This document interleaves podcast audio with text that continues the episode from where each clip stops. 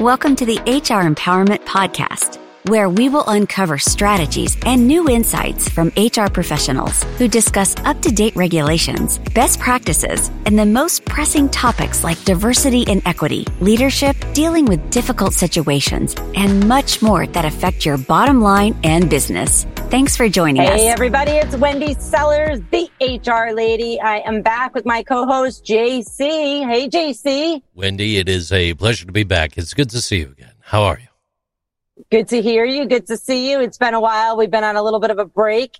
Uh, we are here today with our very special guest, Ari Gunsberg. Hey, Ari. Hey, good to be here. So glad we can make this work. I'm so glad to have you because the topic that, you know, we're going to be discussing today has blown out of the water the past couple years. And I'll be honest with you, just even the past couple months, I personally am being asked to do so much training and initiatives and projects on how to boost employee engagement and connection. And why is that? Because people I think employers are finally realizing, oh, these are the keys to retention and productivity. Ta-da! So that's where we come in with experts like yourself. And I'm super excited to dive into this and help our listeners today across the United States, across the world, actually, uh, and help them Im- improve the engagement so that they can get stuff done at work. So fair enough. If we just dive right in and ask some questions. Awesome. Let's do it.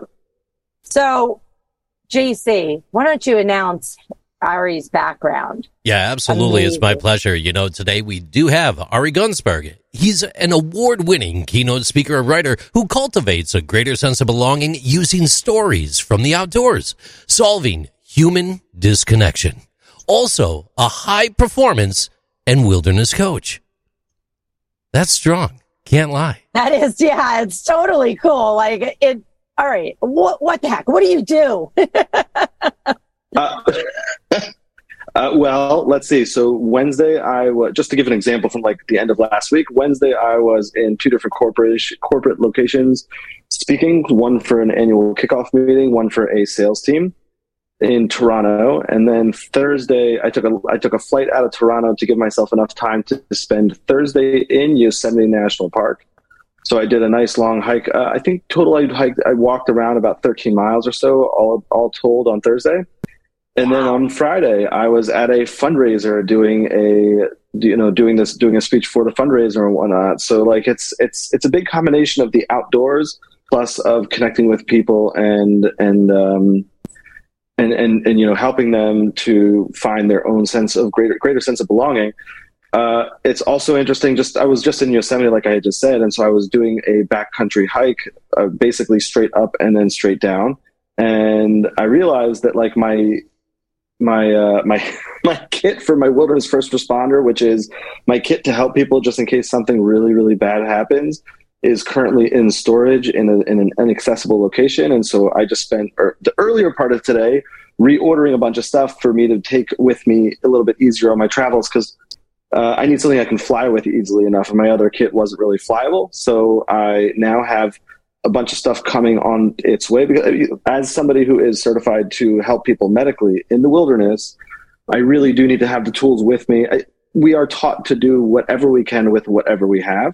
Nevertheless, I do still need some basic tools to be able to like really help somebody just in case everything goes wrong. And and uh, you know, people are just so interesting as I was on my way out, it was pretty warm, and I was watching people walking into the wilderness with no water.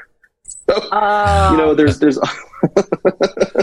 it's it's interesting um, that you know what what your your story there boiled down to was having the right tools, and then then not the right just the right tools, but the people that know how to use those tools, and that's it's exactly what my space is too. You know, I'm I'm the HR lady. I do um, uh, HR consulting for companies that don't have HR and then training for managers that do or do not have HR amongst many other things. But it really does come down to those, not just getting the resources, but now teaching people how to use those resources.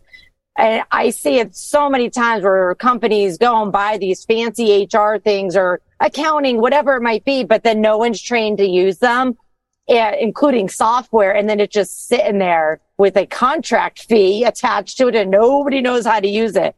So that is that is so you definitely don't have two of the same weeks ever the same. Not so much, no. Uh, but it's, if- it's it's nice, you know. I mean, it's just look. The outdoors is incredibly rewarding for, I believe, everybody. Despite that, there's people who would tell you, "I hate bugs," or "I don't like the sun," or "I don't like this," or "I don't like that." And what what I would challenge everybody is if there's a particular aspect to a particular part of the outdoors that you don't like, find a part of the outdoors that you do like because the outdoors is healing and the outdoors is centering and the outdoors is engaging and it brings us back to our best selves. And so if you don't like bugs, then go out in the winter. If you don't like sun, go out towards dusk. I'm saying there's always there's always a solution. I mean, just you know, one one example also is scuba diving scuba diving people say oh i don't like sharks well there's freshwater diving you know and, yeah. and other people say i don't like scuba diving because i'm too scared well try snorkeling like there's always yeah. alternate pathways and it's the same thing in hr as well i'm saying there's always alternate solutions and and it's only by working with an expert such as yourself that somebody's able to really pinpoint all the different solutions that there are because when you don't really know you're like oh this is this makes the most sense when there might be 25 different things that make more sense than that particular thing but in their in their ignorance, they're like, you know, this, you know, just like just like when I, I talk to people and they're like, I can't go outdoors. I don't like XYZ. Well, there's other options. Right. you know? There's yeah. always different there's always different choices to do.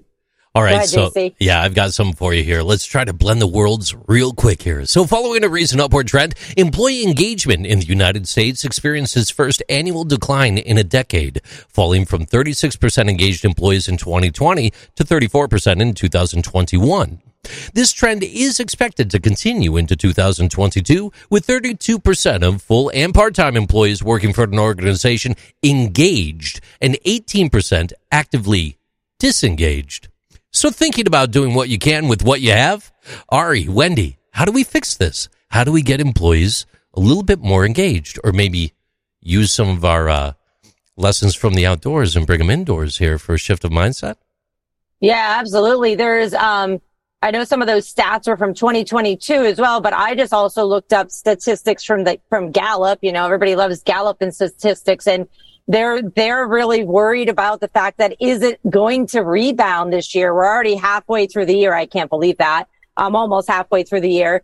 And if you are in, have even one employee and you're not concerned about employee engagement, you're probably going to have um, a turnover issue or or worse because what's worse than somebody quitting is somebody who's unengaged and they stay and ari i love that, that your focus is you know getting um, getting people to cultivate a greater sense of belonging and belonging engagement are you know they're they're side by side if i'm not going to feel engaged even with my friend group outside of work if i don't feel that i belong there so tell us a little bit about how you do that, maybe with your motivational speaking and coaching. It's it's so hard. Uh, employee engagement is everybody's engagement is declining at such a high rate. It's it's it's incredible. I mean, we are all, and you know, I have aspects of it that I myself am having struggles with as well. I mean, we we everybody is being pulled in a hundred different directions, and and social media is not helping that at all. In fact, probably they're hurting it without pointing the finger too too deeply or anything. I mean, there's there's so much that we are, you know, and then and then the gurus are coming in and saying to to do this or to do that or to do all these different things to to bring ourselves to the point where yeah, you can.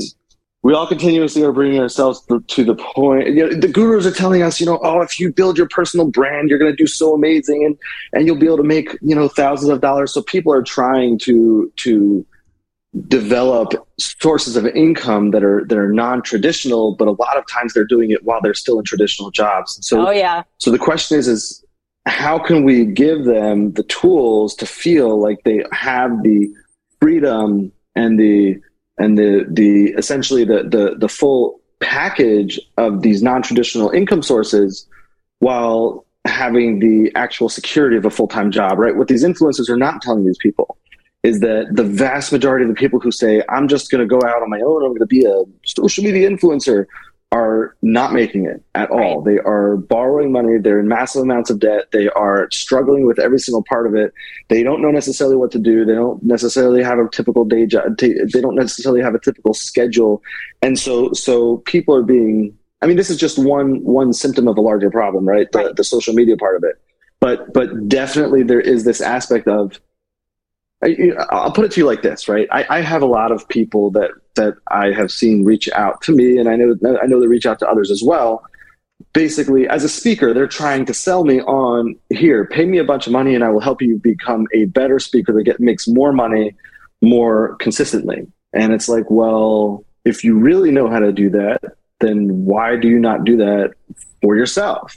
And it's the same thing with these social media influencers, right? Yeah. If if if you want me to pay you to tell me how to become a social media influencer and make millions well if you were making millions on social media you wouldn't need my 500 5000 $10000 or anything right? You might be only making t- millions on social media because you're billing people $10000 and so so we need to recognize that that um, the more things that we're doing that are pulling ourselves away well this is from the employee side but from the hr side the, the h we need to focus on what we can give to people so that they feel empowered, so that they feel engaged, so that they feel like they have like, like, they're valued. You know, I mean, I was in right. a, I was in a car a while back, coming away from a keynote. Um, so it was actually two conferences at or two events at the same hotel. And I shared a cab with a speaker from the other event, and we were talking and everything. And so she had done a lot of NLP work. She had, you know, she does some really amazing work out of, um, I want to say Iowa uh, where she uses like light therapy to like help people with dementia or Parkinson's. I mean, really cool stuff and everything. Dr. Ella Fitzgerald. Uh, and so she was talking to me and she and she said two things which literally have been on my mind almost daily ever since we met like a few months ago and whatnot. And and those things are, you know, am I enough?